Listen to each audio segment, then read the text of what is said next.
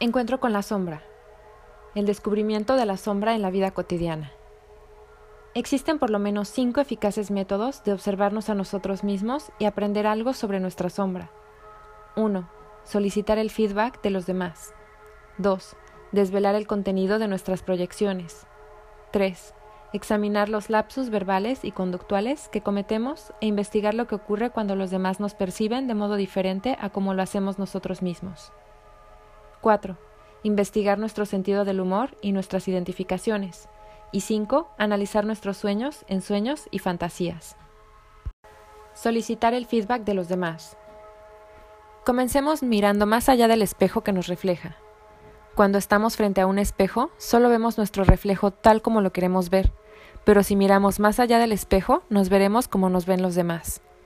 Si esta técnica nos parece muy difícil, hagámoslo con otra persona. Evoquemos la imagen de alguien que en nuestra opinión se está engañando a sí mismo. Esto quizás no nos resulte tan difícil, puesto que estamos bastante familiarizados con las dimensiones de la sombra de los demás, y hasta nos resulta sorprendente que puedan ignorar algo tan evidente. El feedback que nos proporcionan los demás, la descripción que pueden hacer sobre cómo nos ven, constituye una de las formas más eficaces de tomar conciencia de nuestra sombra personal.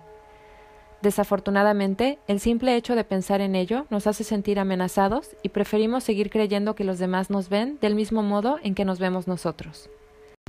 Las personas que nos conocen bien se hallan en una posición privilegiada para ayudarnos a descubrir nuestras facetas más oscuras. Estamos refiriéndonos, claro está, a nuestra pareja, a alguien que realmente nos importe, los amigos íntimos, los socios o los compañeros de trabajo.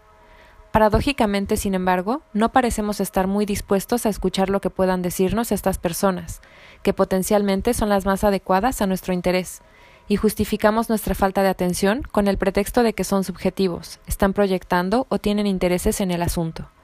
Obviamente resulta mucho menos peligroso escuchar a un extraño que a alguien que nos conoce bien, pero no olvidemos tampoco que la descripción que pueden brindarnos aquellos no será tan exacta como la que pueden ofrecernos estos últimos.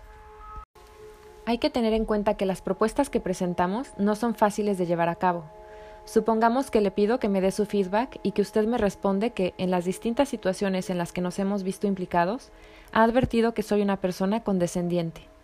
Quizá tenga dificultades de escuchar su comentario, pero no me resultará muy difícil aceptarlo.